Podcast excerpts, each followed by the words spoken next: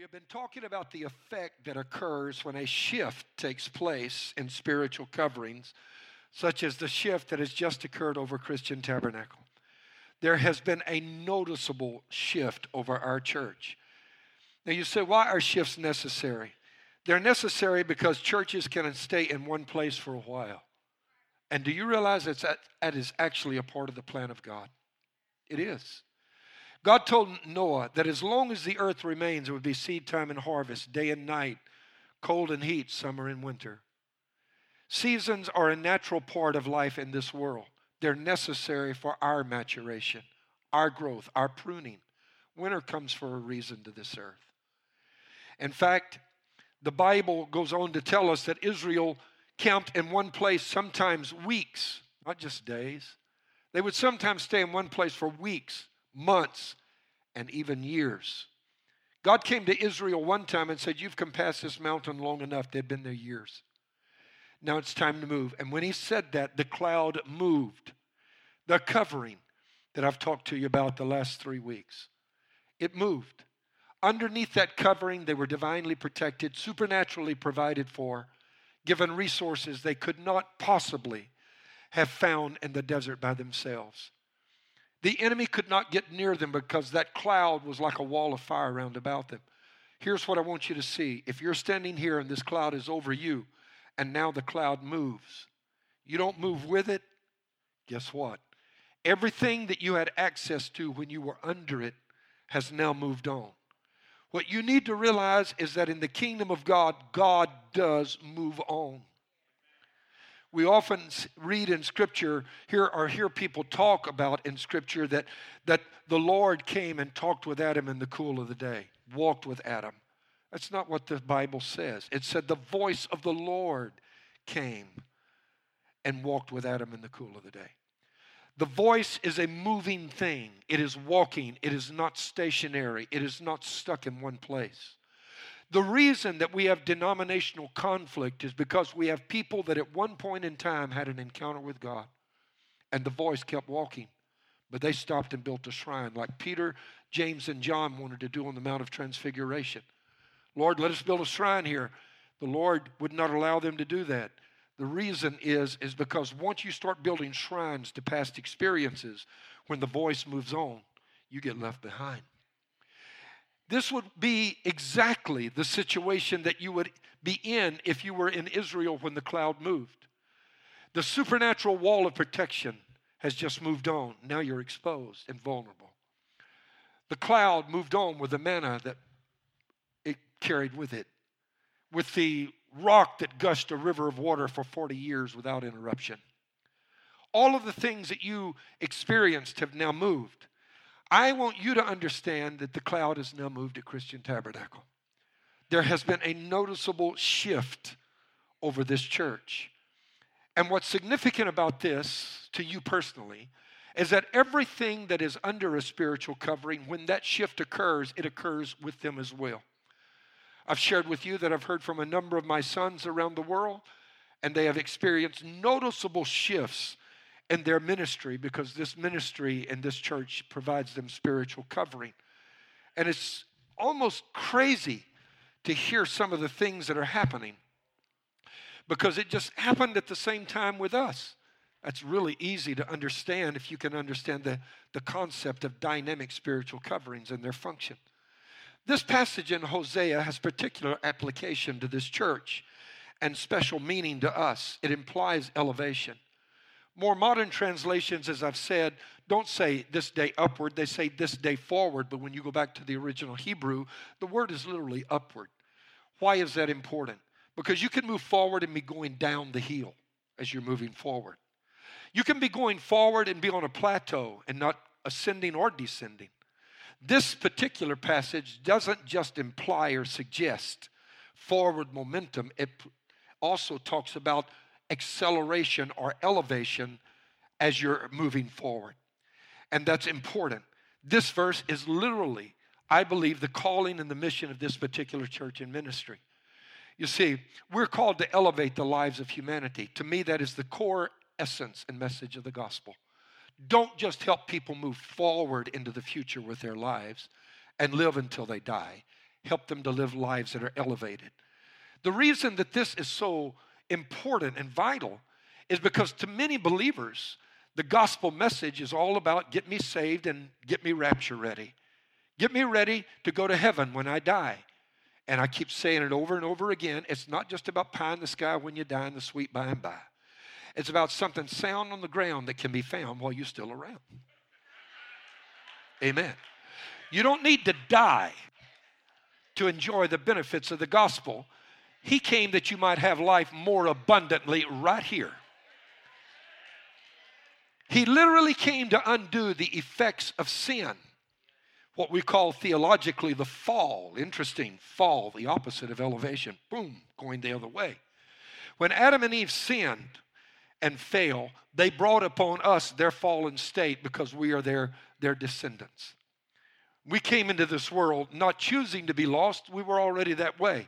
They lost everything that was provided for them while they were under their covering in the garden supernatural resources, divine authority, life without death, all of the other things that they enjoyed there. They lost the ability to hear the voice of God, commune with God, relationship, everything instantly was severed. That's the effect of sin. When Jesus came, he did not just come to save us so we could now go to heaven. The Bible said he came to save us and destroy the works of the devil. All of these other things that I've talked about lack of resources, lack of authority, marriages falling apart. A young lady that has been a member of our church for a year and a half stopped Pastor Donnie and I in the hall and she whispered to Pastor Donnie that she's going through the trauma of a divorce. She's in this service right now. That's the kind of stuff that Jesus came to help people recover from and be healed from. Sometimes you don't get to vote. Sometimes somebody makes a decision and there you are, and you don't get to say, let's not do this as a family. They do it and you're left with their decision and the consequences of it. But I can promise you this you might not be able to stop them, but you serve a God who will turn your life around. Amen. And that's why I like this verse from this day upward and its original meaning. And what I'm saying is that when Jesus came, he came to make us a heck of a lot better offer than the devil did Adam and Eve. Speaking of better offers, did you hear about the wedding rehearsal where the groom approached the pastor with an unusual offer? Look, he whispered, I'll give you a $100 if you change the wedding vows for me. When you get to the part where I'm supposed to promise to love, honor, and obey and be faithful to her forever, I'd appreciate it, he whispered, if you would just leave that out. And he handed the minister a $100 bill and walked away satisfied. On the day of the wedding, when it came time for the groom's vows, the pastor looked the young man right in the eye and said, Will you promise to prostrate yourself before her, obey her every command and wish, serve her breakfast in bed every morning of her your life, let her go on shopping trips? And swear eternally before God and your lovely wife that you will not even look at another woman as long as you both shall live. And the young groom gulped, looked around, and said in a tiny voice, Yes. What else was he going to say, right? And then leaned forward toward the pastor and whispered as he hissed, I thought we had a deal. And the pastor put the $100 bill back in the groom's hand and whispered, She made me a better offer. Amen. yeah. That's what Jesus did, made us a better offer. Can I, can I hear somebody say, Thank God for that?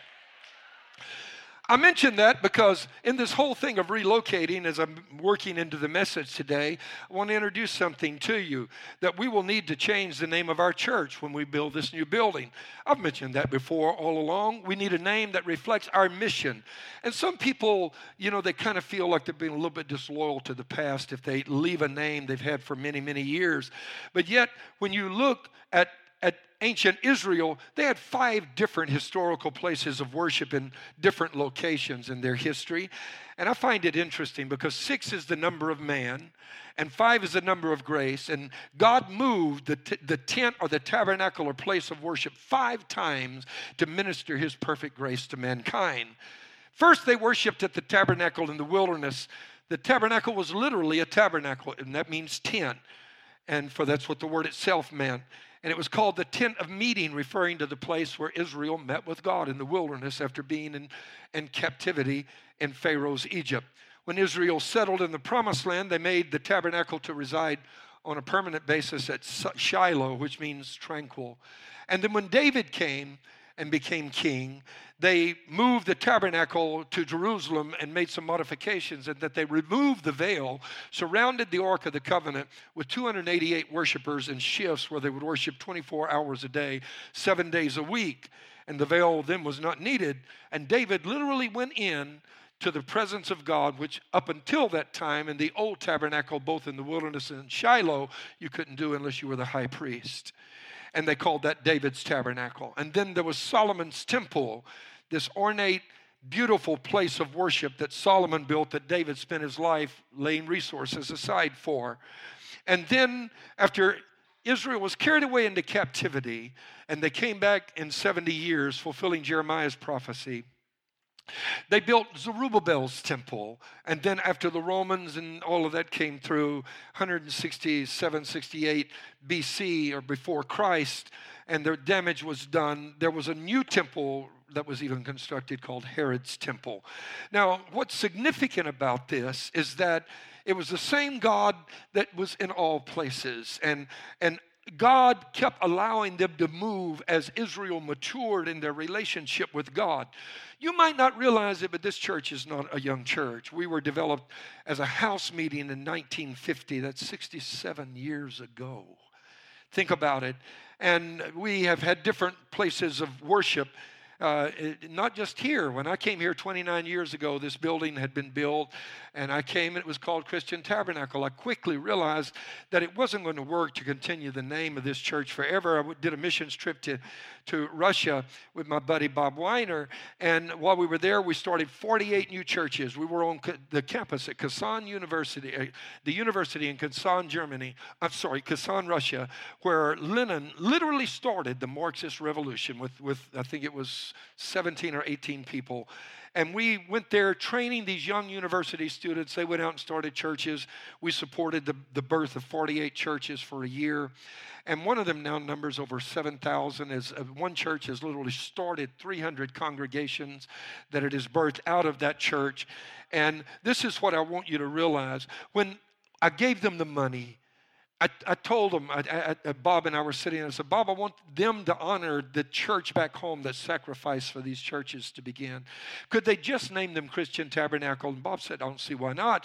And he turned and they translated that to the, the guys we were training. They looked a little uncomfortable and came back and, and made a few remarks in which they were translating back to us. And they said, if we insist, they will, because they do want to show honor. But what they wanted us to know is that tabernacle in Russian means tent. And in Russia, that has been there so long, communism was impermanent. It was, it was, not, it was not permanent. It proved that it could not sus- be sustained during the years. They don't want Christianity to be viewed as temporary. Do we really want them to name their churches the Christian tent? And I said, no, of course not, because that's not what the intention was. And so I've prayed from that day till now about what we should name the church and about moving on. And we've considered all kind of names. I've run it by our staff. I've put it out to the board of directors and different people have talked about it. We've got tremendous feedback from many of you. And i'm going to just throw this out there not because we're here selecting a name today but because i want you to know that that's in the near future for us because we're supposed to close on the loan and start the construction this coming month in february but I've had people say Ascending Kingdom Church. That resonates with me. Throne Room Church. They all resonate with me. Aspire Church, Inspire Church, Elevate Church, uh, Vertical Dimensions Church. And then the three that have gotten the most positive feedback is Elevate Life Church, Aspire Life Church, and Inspire Life Church. All three of those say the same thing that we're talking about upward momentum. And if you don't think it's a challenge to find a name that encapsulates that verse right there, you just go ahead and try. Amen. Now, one of the reasons that I mention this is because names are prophetic in nature. And that's extremely important if you are of Jewish origin because they believed the name literally that was spoken over you spoke into your life what would happen in the course of your life. And so we want a name that reflects our identity, that is prophetic in that regard. But moving on, this is important to us. So I'll just leave you with that. And we're talking about the eight different kinds of spiritual coverings. Of course, I'll go through this quickly. And, and when I talk about spiritual coverings, and the reason I'm doing this is because you need to know what happens when a shift occurs in a spiritual covering, because these are the areas that are impacted and affected, that not only in the spiritual covering, but now, because this is your covering, will be impacted in your life. There are blood coverings, they provide divine protection. There are prayer coverings. They access the promises and the provisions of God. Worship coverings. A worship covering enables divine access to the glory dimension. You can't get there unless God lets you. And no man can come unto me except the Father which has sent me draw him. Coverings of grace. Grace coverings create an open heaven and cause one to walk in divine favor. Love coverings. Between the services, I met with a minister that has been in ministry for over 30 years, and he was a part of a covering. And when he decided to leave their denomination, do you know what they did? They told him, You're in heresy if you leave this denomination because we're the only ones that know God. They went and packed up his wife and kids and moved them out of the home and instructed his wife to file for divorce. I don't care who you are, you have no right to do that to a family that God has put together. I need a better amen than that. And this is what they said. We, we're the covering. They're under our authority. Yeah, let me tell you what happened before you came around, though. Amen. Before God ever created the church, He created Adam and Eve and created the institution of marriage. A church is supposed to assist you in your journey toward God. But if you're not under a love covering, baby, they'll rip you to pieces. And churches have done damage because they didn't have love as a part of the covering. They're coverings of glory. Coverings of glory enable access to, into the manifest presence of God. They impart the measure of God's glory that that covering has also personally experienced. It works on this principle. The spiritual principle is such as I have, give I to thee. I can't give you what I don't have. This church can't give you what it has not experienced. And then there are ministry coverings. That's the eighth. What is a ministry covering? It's a combination of the previous seven. When you come into a church and are covered by a church covering, that's what a church covering begins to do. It enables you to be divinely protected. The prayers of God's people join together with yours to raise up a wall of protection access to everything you've ever needed that God ever saw you would ever require to fulfill your destiny. You need to understand God is not going to be persuaded because you change his arm, uh, twist his arm rather. God released it the moment he brought you into this world. You need somebody to partner with you and lift up your hands with you and get into that heavenly realm and pull down everything God spoken over your life. Can I hear an amen? And all of these other things are similarly important. Last week we spoke on prayer, prayer coverings, and how vital they are, and how the prayers of others joined together with yours will make things happen that you praying alone will not be able to see in your lifetime. And that will surprise you because you don't even have the level of faith necessary to make it happen. But you join with others, and there's something about kicking that prayer then up to a different level. It's prayer on steroids, is what it is. And it moves God. And I, I won't re preach that, but I'll say two things. The Greek had two words, primary words for time. They actually had several several words, but two primary words. You're familiar with this. One of those was chronos. It's where we get our word chronograph, chronometer. It speaks of the passage of ordinary time. That is seconds and minutes and hours and days and weeks and months and years and um, centuries and millenniums. That's chronos time. It's ordinary time. It's not significant. It's just sitting there on the and, and, and as life is going by with nothing memorable occurring that's impacting you. Am I talking to anybody in this building that ever got stuck in Chronos time? Come on, talk to me now you felt like things were going okay, but it just it wasn't nothing changing. It was just that's how it's been for days. And you're like Bartimaeus by that same highway. Day in, day out, year in, year out. You need something to happen to shake something up in your life. Amen. Not getting any worse, but it's not getting any better. Just say the word stuck. Would you do that? I'm going to teach a series on that sometimes. You get stuck in life. You get stuck in your marriage. You get stuck in your finances. You get stuck in your ministry. You get stuck in your growth and your relationship with God. And sometimes you need somebody to come along and winch you out. Amen. Pull you out of it. Kairos is the Greek word that means a set or appointed time in the purposes of God. Now, here's what I want you to know Prayer coverings can help change chronos time in your life to kairos time. Watch it. There's a man called Cornelius that is praying and fasting, and he's not even he's not even a Jewish believer. He's a Gentile. Amen. He's praying and fasting, and there's another guy named Simon Peter who's in Joppa, the house one Simon the tanner. And they also, the Bible says they prayed and fasted. That was the description of the early church. Read it in Acts chapter 2. Continue doing that prayer, fasting, supplications. Now, they've been praying and fasting. Now, Peter's about, apparently, this is what I'm deducing, is about to break the fast because he's hungry. He goes on the rooftop. Watch what happens when you're stuck in Chronos time and you begin to pray and your prayers are being joined together with somebody else's that you might not even know is praying about that very thing. While Peter is praying, passing Chronos time, waiting for a meal to be prepared, Somebody else is praying, and because their prayers get hooked up together in the purposes of God, God lets Peter see a vision. Hello, somebody. And while they're fixing the meal, the doorbell rings at the front door. And God suddenly shifts Chronos time into Kairos time.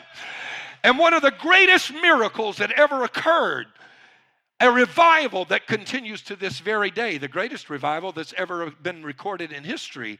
The revival among the Gentiles started as a result of God changing Chronos time to Kairos time. If you feel stuck, all I can say is get connected to a spiritual covering that will help shift your season for you in your life. Oh, somebody in the building say amen. And then we come to worship coverings, and I've really got to go through this quickly.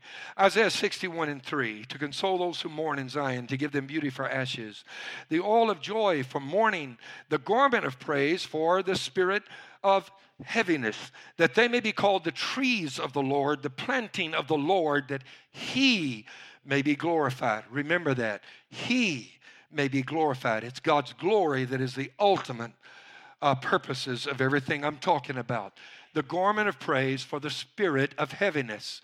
If you look at the Hebrew, the word garment literally means the vestment that, that the priest wore when he ministered to God. It comes from the Hebrew word atah, and it means to cover or covering. Oh, God, have mercy. Amen. When you are covered by a worship covering, this is what happens God changes and mo- moves out the spirit of heaviness. The word spirit there means the breath, the spirit or life. The word heaviness means dim, colorless, dull, or faint. In other words, it means that without a worship covering, your life is likely to be dull, colorless, faint. But when you're under a worship covering, covered, hear what I'm talking about right uh, Come on, help me out here. Come close, lean in. I want to talk to you right now. When you're under a worship covering, God can shift things and your colorless life suddenly becomes dramatic. Amen. As God begins to accelerate what He's doing in your life.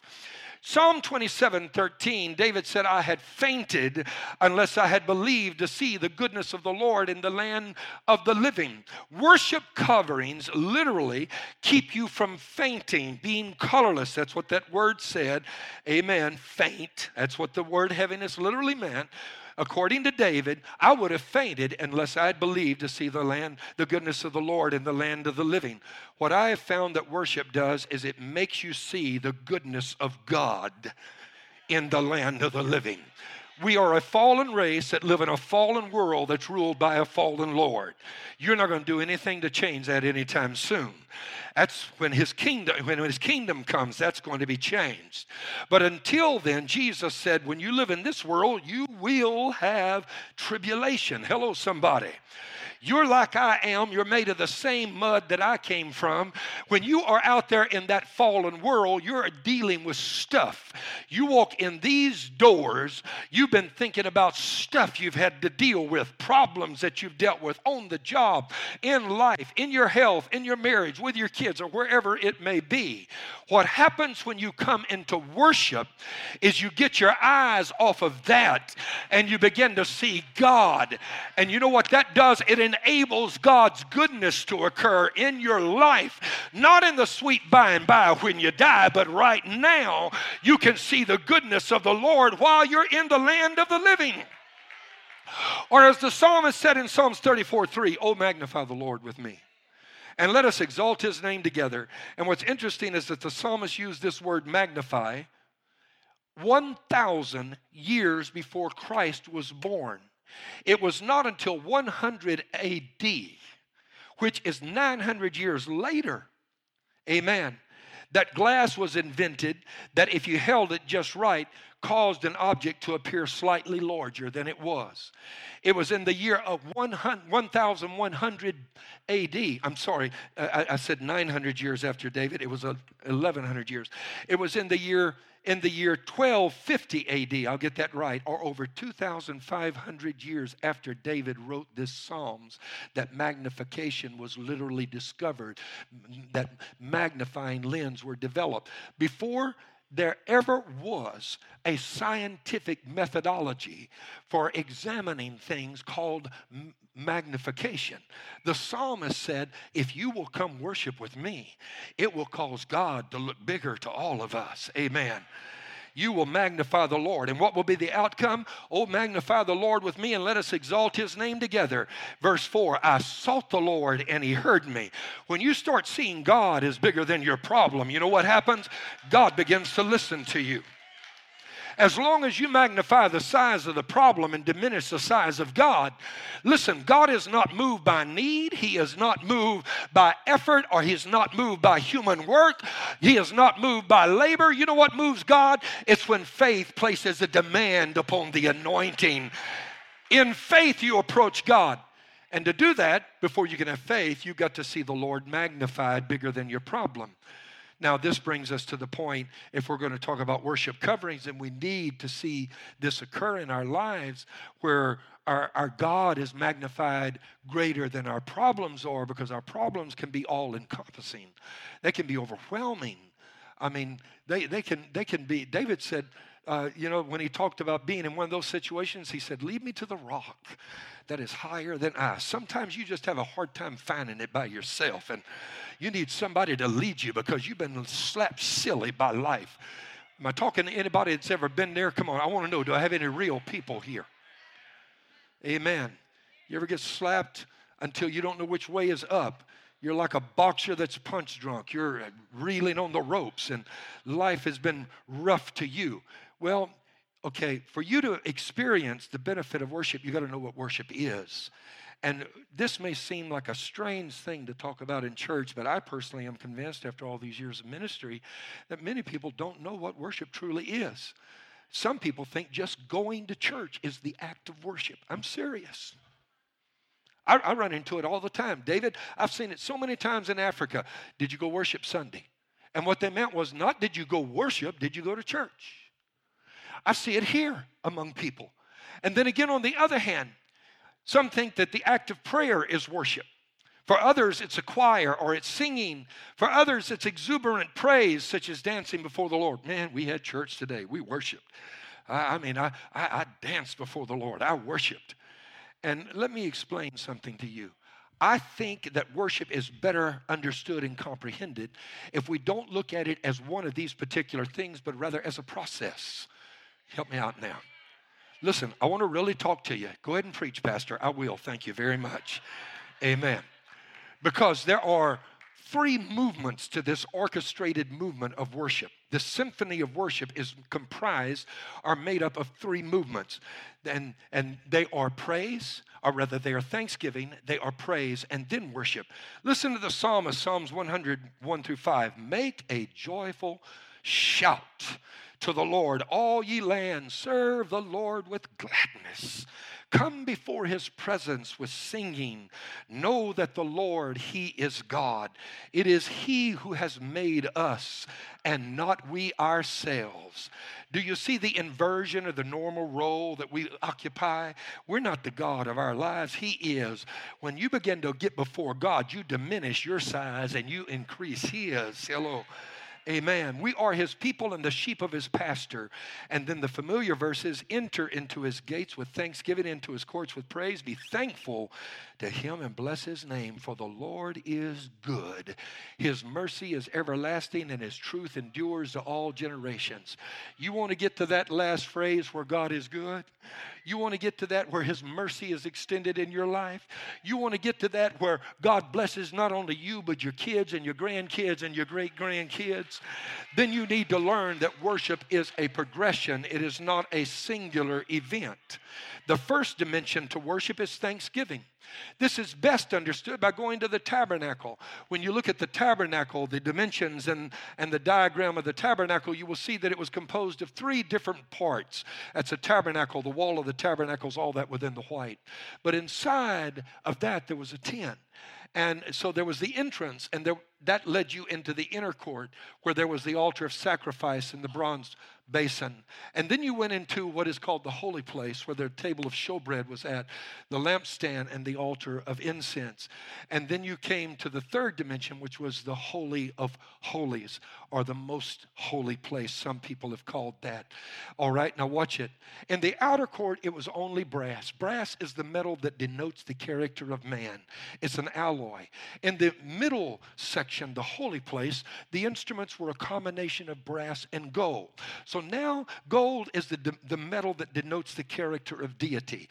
You have moved from the dimension of man into the dimension where now there's a combination of man and God. But when you get into the Holy of Holies, there was no brass, it was all gold. It's all God. It's a progression that leads you into the realm of the supernatural. This is what it, you're supposed to understand. The psalmist said in the message, enter with the password, thank you. Make yourselves at home talking praise. Thank Him, worship Him. The password to get into the outer court, are you listening? You know what a password is? You ever get locked out of your computer or your iPhone because you forgot your own password? One of your kids got a hold of it and changed it for you, and you didn't like that, but nothing you can do about it now. What happens is if you don't want to get locked out, you need to know what the password is. And the password is you enter his gates with thanksgiving. Amen. The second dimension is praise. It causes you to literally go a step beyond thanksgiving. And that's where you now remember this. In thanksgiving, you're thinking about what God's done for you. You came in and your eyes were on your problems. But now, what our responsibility is as a church is to take your thinking and make it go 180 degrees the opposite direction. You come in with the worries and cares of life a church service has not fulfilled what God wanted it to fulfill in the lives of its members unless it goes through this progression. We need to make you stop looking at problems and start thinking about God's been good to me. That's the first step. And now you're in the outer court. And then the next step is praise, where you begin to think about the attributes and the greatness of God. Because what happens when you think about what He's done for you? Do I have anybody in the house that God has ever been good to you? Did God ever show up when everybody else walked away? When your family couldn't help you, your, your mama couldn't help you, the attorney couldn't help you, the specialist couldn't help you. Did God ever come in and had it not been for the Lord who was on my side? Amen. God wanted Israel to go through this progression every time they came to worship. Thanksgiving first, because it begins to tilt your attention toward what He's done for you. The automatic response is when you see that He parted the, the waters that nobody else could part, when He made a way that nobody else could make a way for, when He gave you manna on the ground when you were fresh out of provision, when God healed your kid and you didn't have money to go to the doctor, when God delivered you from drugs, when God set you I need to talk to somebody right now. When God showed up in your life and began to be active and demonstrate that He still thinks He's God, whether you did or not, by doing God stuff just to prove He was still God. Do you know what I'm talking about when God shows up and say, You have your doubts, that's okay. Just sit back and watch this. I still think I'm God. And then He does something that blows your mind to the place that you can't help but thank Him and then begin to praise Him.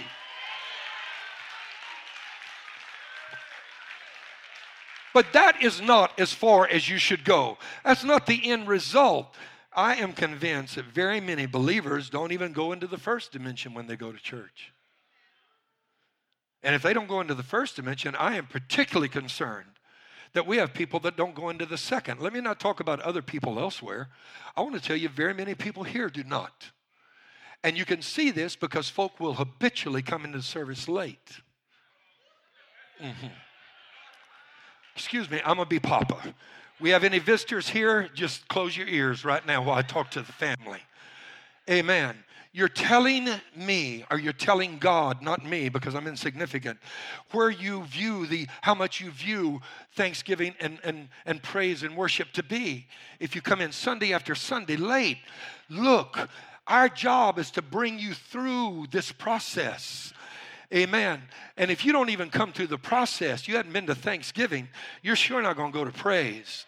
And if you hadn't gone to praise, you're not getting into that inner court back there called the holiest of all. Amen. You're not going behind the veil. Here's the point I want to make. Guess how many miracles happen in Thanksgiving? Very few. Guess how many miracles happen in praise? Very few. Do you know where the supernatural is at and it's all God? It's behind that veil right there. Which means that if you come to the house of God and those needs that have burdened you down, you really want to get rid of them, you're going to have to get in there where God is at. The high priest literally once a year went behind the veil for 15 minutes and opened heaven over Israel for a solid year. And Israel walked in a supernatural dimension. Oh, now let me let me get real with you right now. Amen. Amen. Look, this is what the Bible said. It, it, it talks about the Syrophoenician woman. It said she came, and tell me what she did, somebody that knows the verse. She worshiped. Didn't say she came and she thanked him.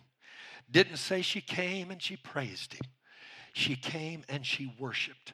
She just went right through the process so fast that she got right to the matter of item of business on hand and she worshiped. You know what happened? In worship, she found out her daughter had been delivered of that demonic spirit as she is, was in worship. There was a leper who came. Never one time mentioned his leprosy. He came and worshiped Jesus, and only then did he present his need and he got a miracle. Amen. Why? We are in the, pro- the problem with many of us is we are in the habit habit of coming to God and laying all of our burdens out there before we ever go through this paradigm or this process to get to where God is at. We're standing on the outside of the tabernacle saying, Hey, I need some help in there. Hey, God, you in there somewhere? Anybody home today? Pick up the phone. Amen. And we don't bother to go through the process necessary I am convinced that that happens much more in churches than people realize. What's this? This is Jennifer Phillips auditioning for the X Factor in the UK. I'm going to show you what I'm talking about. Go ahead. Privilege to be here. What are you going to sing? Halo. Are you sure? Are you sure? Do you have a second song? Well, oh, gosh. Okay, I love Celine Dion, so let me do a big song of um, Alone. I don't know if it is. I, I, I hate that song so much. Yeah.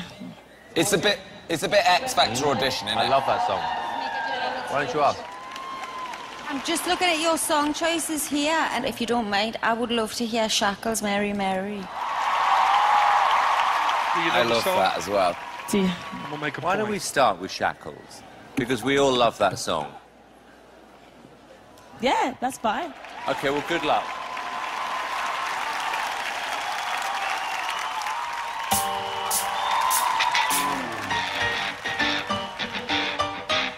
You got to love that.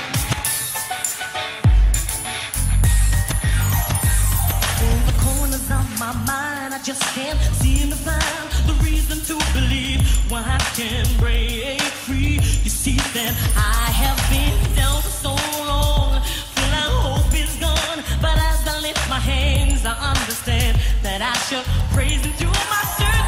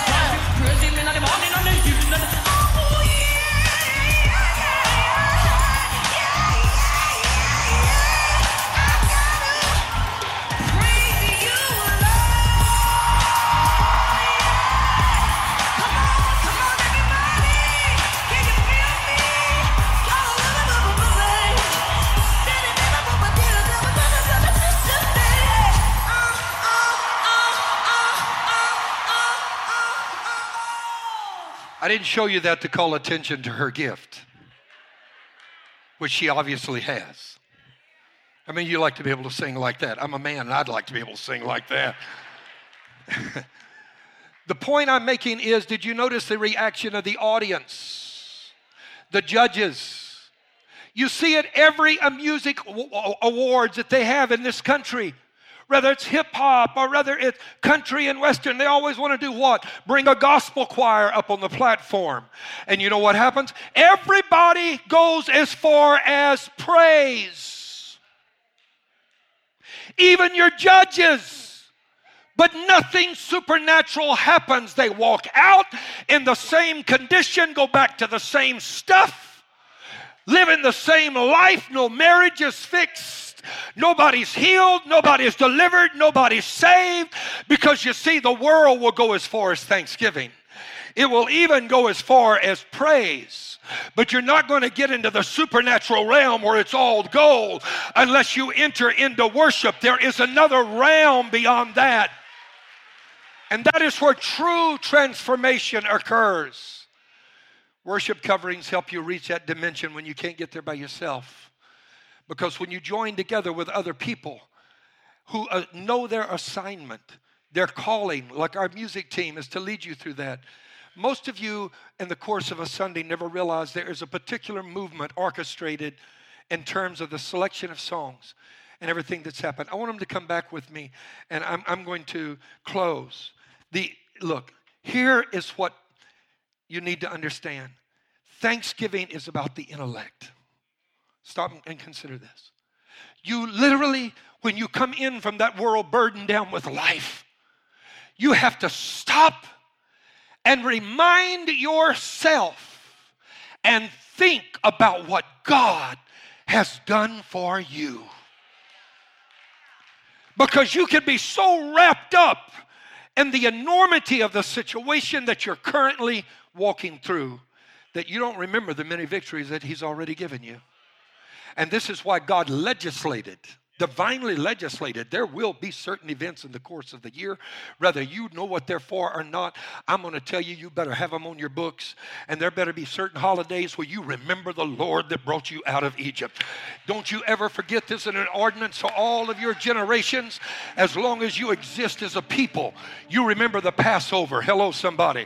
You remember your sojourn in the wilderness. You remember you crossed over Jordan's River. You remember what I did for you. Put this group of stones right there and call him Ebenezer. Hitherto hath the Lord helped us.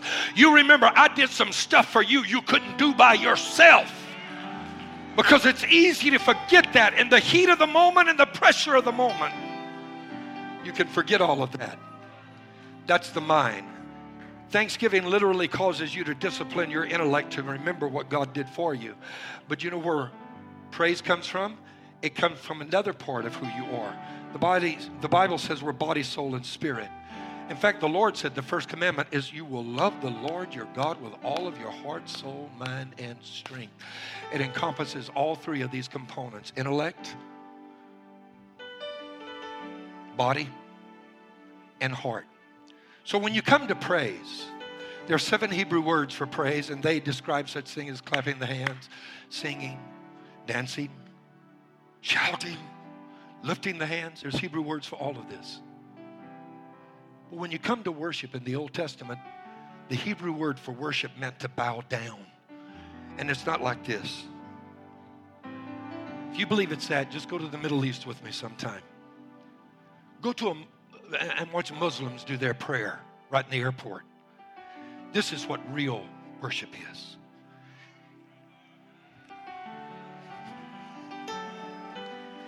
Notice where the intellect has just been placed.